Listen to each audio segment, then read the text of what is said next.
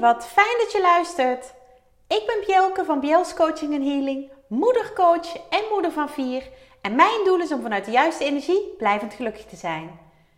In deze podcastserie deel ik levenslessen en tips over lef, liefde, energie en focus. Zodat ook jij als moeder binnenkort beter en zonder schuldgevoel voor jezelf kunt kiezen. Ben jij er klaar voor? Luister mee! Ja, welkom bij weer een nieuwe aflevering van mijn podcast over lef. En de 111 komt steeds sneller in zicht. Helemaal leuk en helemaal fijn. Ik denk dat dat ook wel een woord is wat ik hier uh, aan toe wil voegen. Vooral ook omdat ik uh, ervaar dat er steeds meer moeders mijn podcast vinden, dat steeds meer moeders actief gaan luisteren en dat ik ook steeds meer reacties mag ontvangen. Van hoe deze podcast hen helpt in de ja, chaos eigenlijk van het moederschap, maar zeker ook in het kiezen voor hunzelf. En vooral dat laatste is natuurlijk waar ik van aanga. Omdat ik dat jarenlang zelf ook niet heb gedaan. Dus ik weet uit ervaring hoe het is om altijd maar de focus te hebben op anderen. Om altijd maar alles te doen wat iedereen vraagt. Zonder daarbij stil te staan bij hé, hey, maar wat wil ik? Wat wil ik? Dat is misschien de allerbelangrijkste vraag die je jezelf kunt stellen. Wat wil ik? En afgelopen week was voor mij weer een hele bijzondere week in het uh, zetten van stappen binnen mijn bedrijf, maar zeker ook zetten van stappen richting de moeders die ik mag begeleiden. Afgelopen week, en als je mij volgt, kan het je niet ontgaan zijn. En volgen bedoel ik dan uh, ja, hè, via deze podcast natuurlijk, maar ook op social media, Instagram, Facebook. Um, misschien in de Club van Moeders met Lef, hè, mijn online community op Facebook die uh, uh, ja, steeds verder groeit en waar ik ongelooflijk trots op ben. En waar ik heel dankbaar voor ben. Maar als je mij volgt op een van deze kanalen, dan weet je dat ik afgelopen week de kick-off had van mijn LEF groepstraject. Ik heb daar behoorlijk veel over gecommuniceerd, omdat ik het heel belangrijk vind dat moeders gaan inzien dat het klaar is met afwachten. Dat het klaar is met uitstellen. Dat het klaar is met, ja, ik los het zelf wel op. Want geloof mij, als je al in die zinnen denkt, dan ben je al veel te ver. En dan gaat het jou niet lukken. En dat is niet om jou te ontmoedigen, maar dat is om jou even een spiegel voor te houden. Want stel jezelf eens de vraag: hoe lang denk ik al dat ik het zelf allemaal kan oplossen? Hoe lang stel ik dit eigenlijk al uit? Hele, nou ja, op het oog simpele vragen, maar hele impactvolle vragen. Want vaak zijn we al ongelooflijk lang aan het uitstellen, uh, aan het proberen. En dat is zo ontzettend vermoeiend. Ik durf ook wel echt te wedden dat heel veel moeders doodmoe zijn, omdat ze continu maar weer zoekende zijn. En niet weten wat je moet doen en niet weten waar je naartoe wil en niet weten welke stappen te zetten. Dat vraagt, nee, dat vreet energie. Dat vreet energie en het is klaar. Het is klaar om het zelf te willen doen. Het is klaar um, ja, om geen hulp te vragen. Weet je, het is tijd dat jij een keertje gaat beseffen dat als jij nu niks doet, dat je steeds verder afglijdt. En misschien ben je helemaal niet de moeder die op dit moment op een kantelpunt staat. Misschien ben jij wel een moeder die uh, juist heel erg aan haar kracht staat. En weet je, ja, dan ben ik onwijs blij voor jou. Maar helaas zie ik veel vaker en veel meer moeders die het gewoon niet weten, die zoekende zijn. Die de balans werk-privé totaal niet, um, niet hebben die dat uh, een enorme uitdaging vinden. En dat is het ook. Maar het is niet onmogelijk. Het is niet onmogelijk. En afgelopen week mocht ik met een prachtige groep moeders het lefgroeptraject starten. En het was heel mooi, want tijdens de kick-off um, die we hadden uh, in een online call, hè, online uh, Teams call, uh, leerden we elkaar beter kennen. En het zijn moeders afkomstig van Groningen, oh nee, Friesland zelfs, tot Limburg. en ook midden in het land. Het, het is van alles wat. kinderen in verschillende leeftijden, verschillende achtergronden. En dat maakt het juist zo mooi. En toch, ondanks deze verschillen, is het een groep gelijkgestemden. Want we zijn moeder. Hè? Ik net zo natuurlijk. We hebben allemaal uitdagingen. We zijn allemaal zoekende.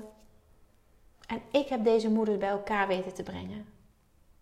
Omdat zij het lef hebben, en hadden natuurlijk, hè, om zich aan te melden, maar ook het lef hebben om naar zichzelf te gaan kijken.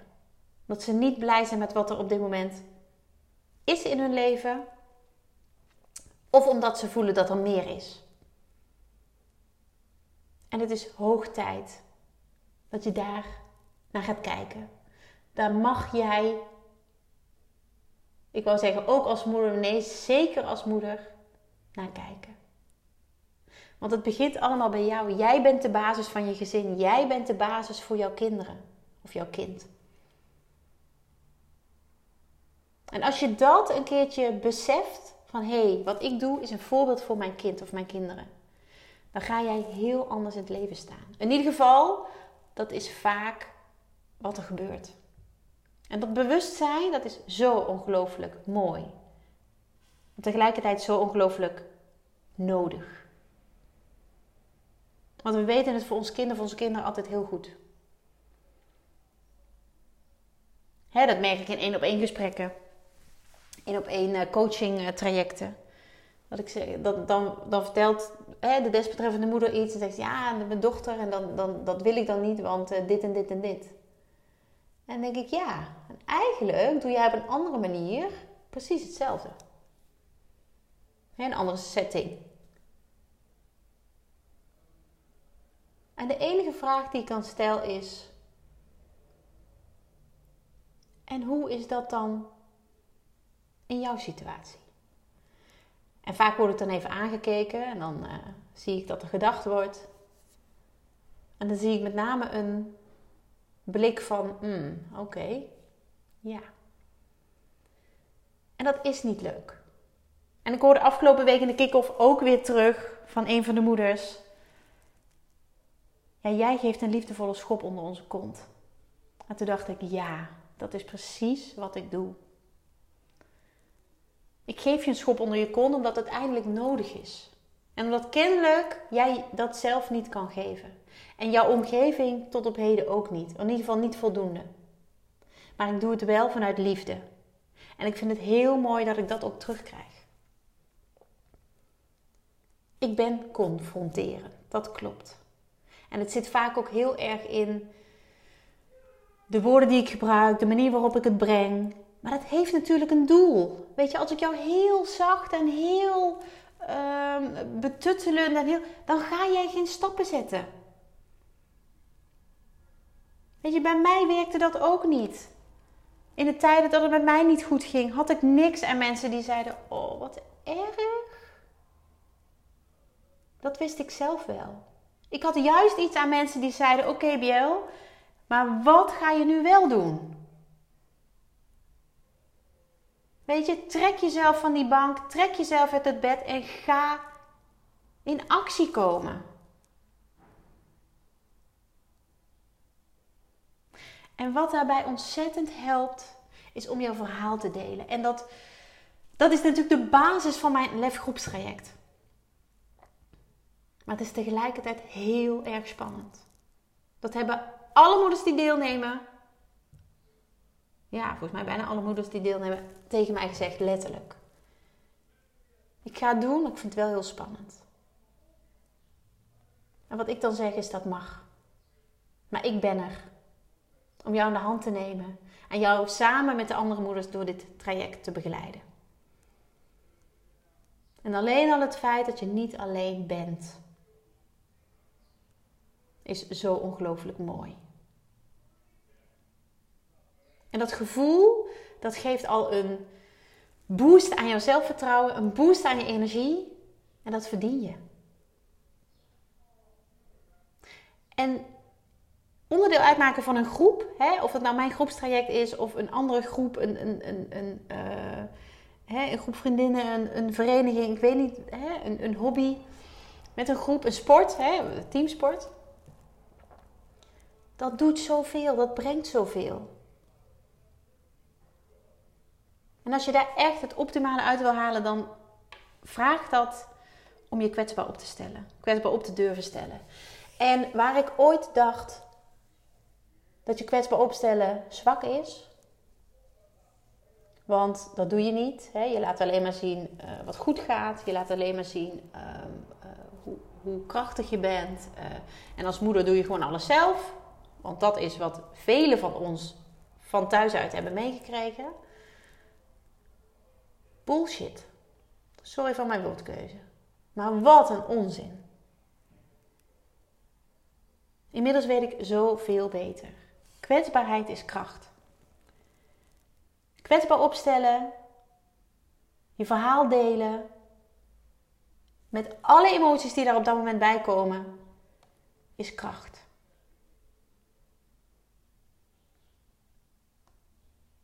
En ik hoop echt dat deze even bij jou binnenkomt.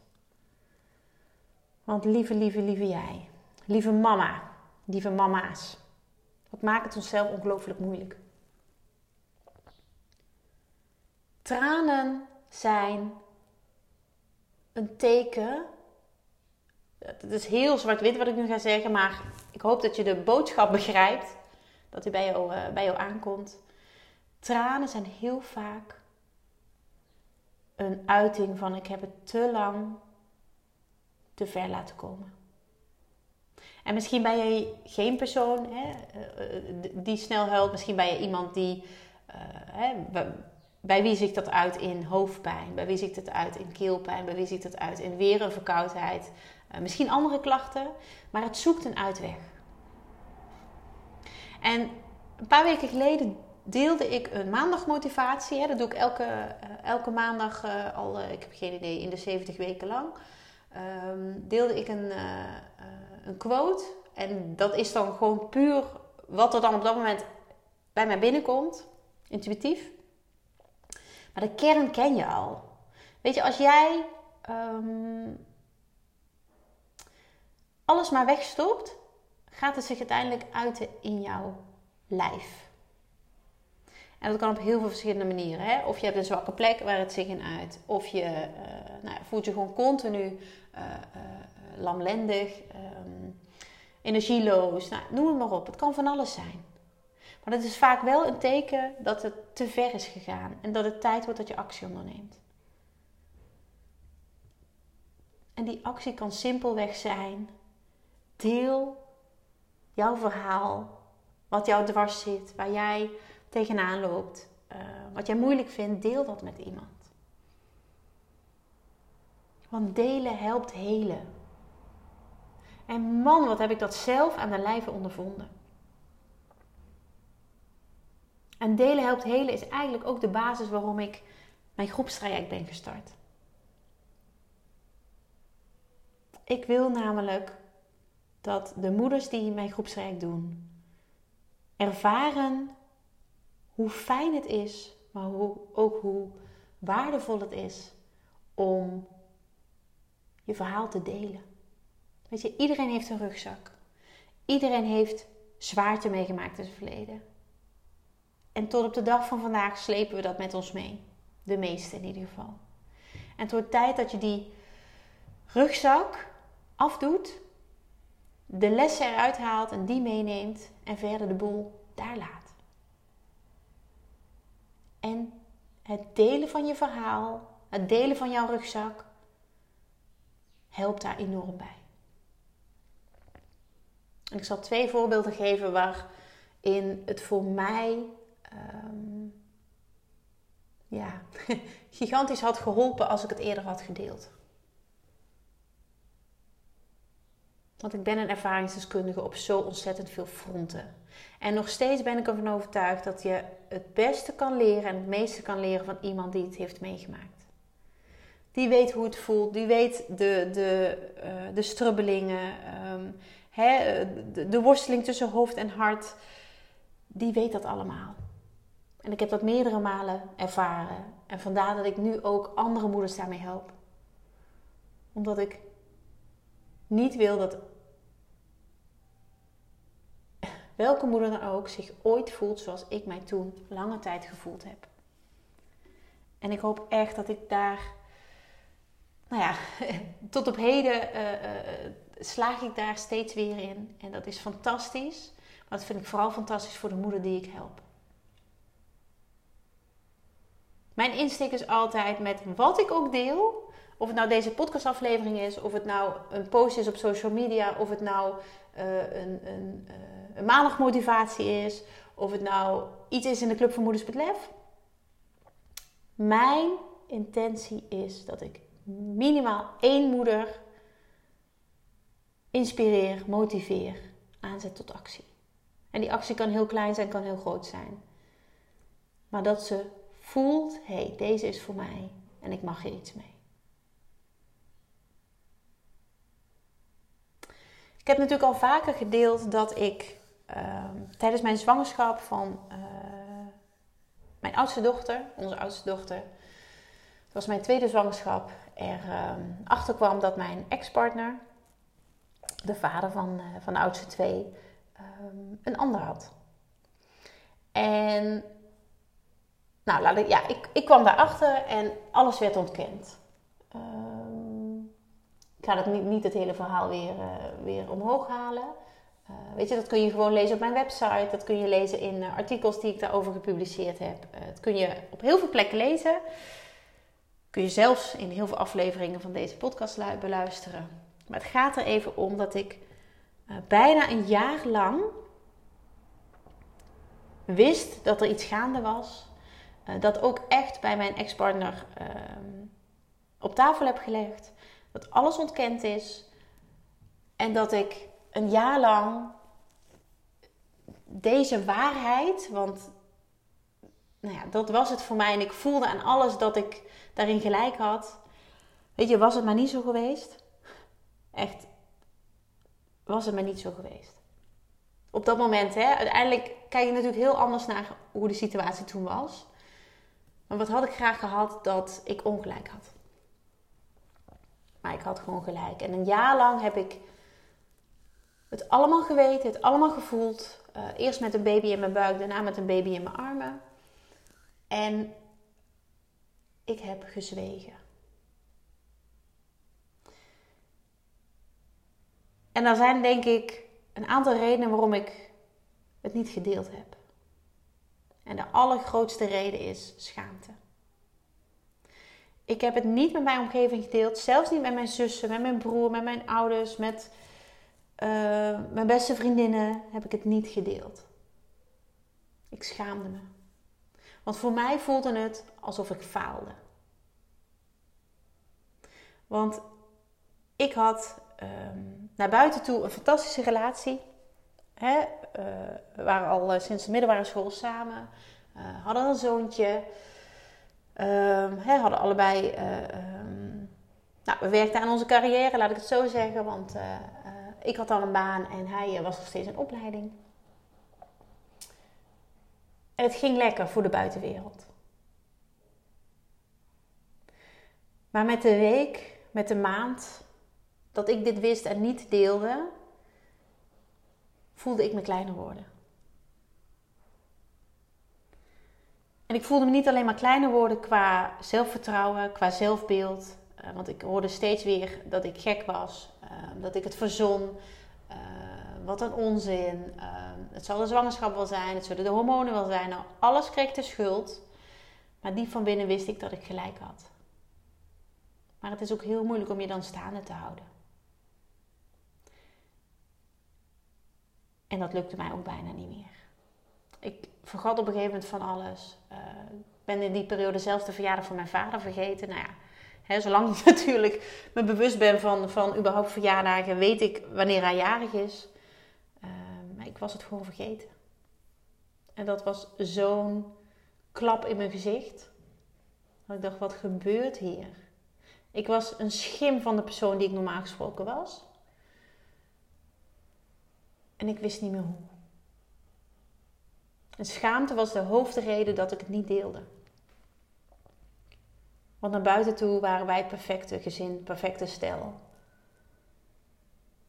Maar ondertussen.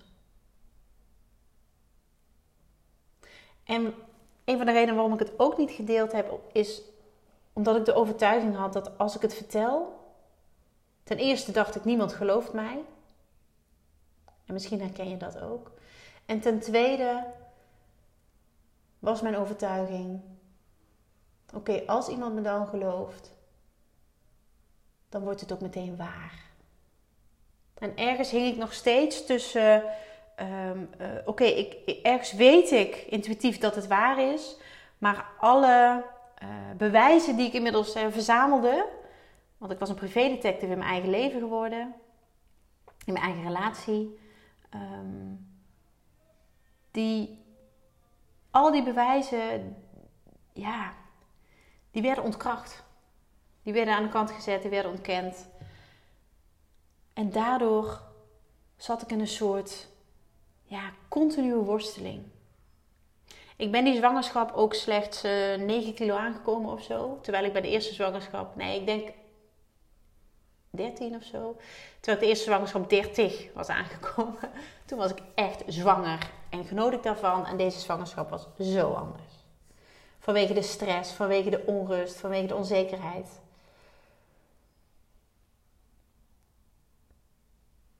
Ik was niemand meer. En naar de buitenwereld ging het goed, want dat was de, ja, het masker wat ik op had. Maar diep van binnen ging het kapot. En ik weet natuurlijk niet wat er gebeurd zou zijn als ik het wel eerder gedeeld had. Dat weet ik niet. Maar ik weet nu dat ik het veel eerder had moeten delen en mogen delen. Dat ik niet alleen met het verhaal had moeten rondlopen. Want ik heb ook risico's genomen voor mijn kind wat in mijn buik zat. Omdat stress, ook tijdens je zwangerschap, gigantisch veel gevolgen kan hebben. En als ik nu naar onze dochter kijk, die inmiddels tien is, denk ik: Jeetje, meid, wat heb jij jezelf gemaakt? Weet je, wat ben jij ontzettend krachtig?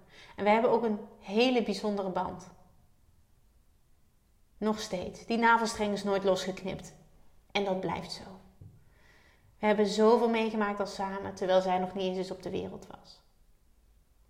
Ik merk dat het me emotioneert. Het is en blijft natuurlijk een heel heftig verhaal. Maar ik heb er ook zo ontzettend veel van geleerd. En dat wil ik heel graag met jou delen. Dus er waren een aantal redenen die er bij mij voor zorgden dat ik het niet durfde te delen.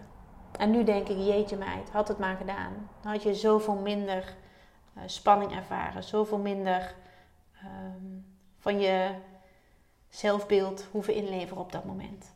Weet je, inmiddels ben ik sterker dan ooit. Um, voel ik ook echt heel veel zelfliefde. Maar toen was ik niks. Helemaal niks. En dat is één verhaal wat ik graag met jou wil delen. Um, en er is nog een ander verhaal en dat is jaren later gebeurd. En daar heb ik ook al uitgebreide podcast over opgenomen. Maar ik wil het toch ook hier benoemen, omdat ook hierbij geldt: het delen helpt helen. Um, ik ontmoette de man van mijn dromen, waar ik nog steeds bij ben. Waarmee ik een fantastisch mooi gezin mag vormen. En wij hadden een, um, een gezamenlijke kinderwens. Voor een vierde dat zou ons gezin echt meer dan compleet maken. Ik werd redelijk snel zwanger en kon de wereld aan. Zo voelde dat. En bij de eerste echo bleek dat het toen al mis was. En dat was zo'n shock, omdat ik tot dat moment alleen nog maar twee zwangerschappen had gehad die uiteindelijk geleid hadden tot een gezond kind. met, met, uh, de een met 41 weken bevallen en de ander met 40. Dus dat het mis zou gaan zat helemaal niet in mijn hoofd. Dat, dat, dat was geen optie. Tot dat moment. En het voelde gigantisch als falen. En net als tijdens de zwangerschap van de tweede, hè, voelde ook dit als falen. Mijn lijf had gefaald, ik had gefaald. En natuurlijk sprak ik erover met mijn man. Toen nog vriend. dat is ook heel grappig. Ja, toen nog vriend. En met hem kon ik het wel bespreken, maar ja, er zat nog zoveel in mij wat ik uit wilde gooien, maar ik wist niet zo goed hoe en ik wist zeker niet bij wie. En omdat dat falen, hè, dat is toch ook een vorm van schaamte, was zo groot dat ik het bij me hield. En op een gegeven moment kwam bij mij het besef dat ik het mezelf ongelooflijk moeilijk maakte, juist om mijn mond te houden. Want ik heb zo ontzettend veel lieve mensen om me heen. Die mij willen steunen in alles. En toen ben ik het op mijn manier gaan delen. Met familie, met naaste vriendinnen. En dat was heel verdrietig en heel moeilijk voor mij. Maar wel heel ehm, ja, verlichtend. Het gaf me lucht. Dat zij wisten wat er met mij was en wat er bij mij speelde. En de volgende zwangerschap werd ook een miskraam. En dit keer was hij buitenbaarmoederlijk. Dus dat heeft nogal een uh, behoorlijk impactvol traject uh, tot gevolg gehad. En uiteindelijk um, ja, was toen de zwaarte eraf. Los van dat het heel verdrietig was, was de zwaarte er voor mij vanaf. Want ik kon het delen. En het voelde niet meer als falen. Ik geloofde inmiddels heel erg dat de natuur dit had bepaald. Maar ik wist ook dat het goed zou komen. Diep van binnen wist ik dat. En ik wist heel erg dat we een dochter zouden krijgen. Vraag me niet op basis waarvan, want ik had geen enkel idee. Ik wist dat we een dochter zouden krijgen. En uiteindelijk is die dochter er gekomen. En vanaf het moment dat ik mijn eigen bedrijf begon, en dat was in 2019, ben ik alles wat ik meemaakte gaan delen. Niet meteen op het moment dat het gebeurde, omdat dat vooral bij de miskramen bijvoorbeeld veel te kwetsbaar was voor mij. Dat, dat kon ik niet, maar ik heb er uiteindelijk wel woorden aan gegeven. En ik weet even niet meer in welk nummer, uh, welke aflevering van mijn podcast ik het gedeeld heb, maar het gaat over uh, het taboe doorbreken. Want toen ik ging vertellen, ging delen over mijn miskramen, kreeg ik zo ontzettend veel reacties. Van zo ongelooflijk veel moeders. Want stiekem hebben ongelooflijk veel vrouwen dit meegemaakt. En het is iets wat we nog steeds niet delen omdat het voelt als falen. Maar dat is het niet. Dus neem alsjeblieft van mij aan, delen helpt helen. Want praten met iemand die eenzelfde soort ervaring heeft, kan zo ontzettend ehm, ja, veel voor je doen. Ten positieve. En verdriet mag er zijn. Weet je, eh, je, je mag daarom rouwen, je mag daarom treuren. Maar deel het alsjeblieft. Ga het niet alleen op zitten lossen, want dat gaat niet. Je mag het delen. En jij verdient een luisterend oor. En als je dat niet kunt vinden bij je partner, niet kunt vinden bij familie, bij, bij vrienden. Weet je, in de Club van Moeders met Lef zitten zo ongelooflijk veel vrouwen. En ik weet zeker dat een groot deel hiervan dit heeft meegemaakt. Het is heel kwetsbaar en het is heel spannend. Maar blijf er niet mee lopen. Ga delen. Alsjeblieft, want dan help je jezelf. En uiteindelijk geef je je kinderen dan ook het allerbeste voorbeeld wat je kan geven. Want jij wil ook niet dat je kind met iets rond blijft lopen. waarbij het eigenlijk gewoon een luisterend oor nodig heeft en waarbij het geholpen kan worden. Dus geef daarin alsjeblieft het goede voorbeeld. Dat delen helpt helen. Dankjewel. Dankjewel voor het luisteren. Dagelijks inspireer ik honderden moeders om met lef te leven. Dit doe ik niet alleen via deze podcast. Je kunt je ook gratis aanmelden voor de Club van Moeders met Lef. Hierin deel ik praktische tips, geef ik inspirerende workshops en wekelijks live sessies en coaching. Zodat jij meer balans ervaart, meer rust in je hoofd krijgt, vaker me-time neemt en dit alles zonder schuldgevoel. De club is een superleuke groep met gelijkgestemde moeders waarin ik wekelijks live ga. Hierbij deel ik tips, meditaties en kaarttrekkingen. Als lid van de club krijg je ook nog korting op mijn live events. Dat gun ik iedere moeder, dus jou ook. Join de club en ontdek hoe jij, net als de andere moeders, met meer lef kunt leven, zodat je meer kunt gaan genieten. Ga naar bjels.nl slash club en meld je aan. Ik heet je graag van harte welkom. Nogmaals, dankjewel voor het luisteren en heel graag tot de volgende keer.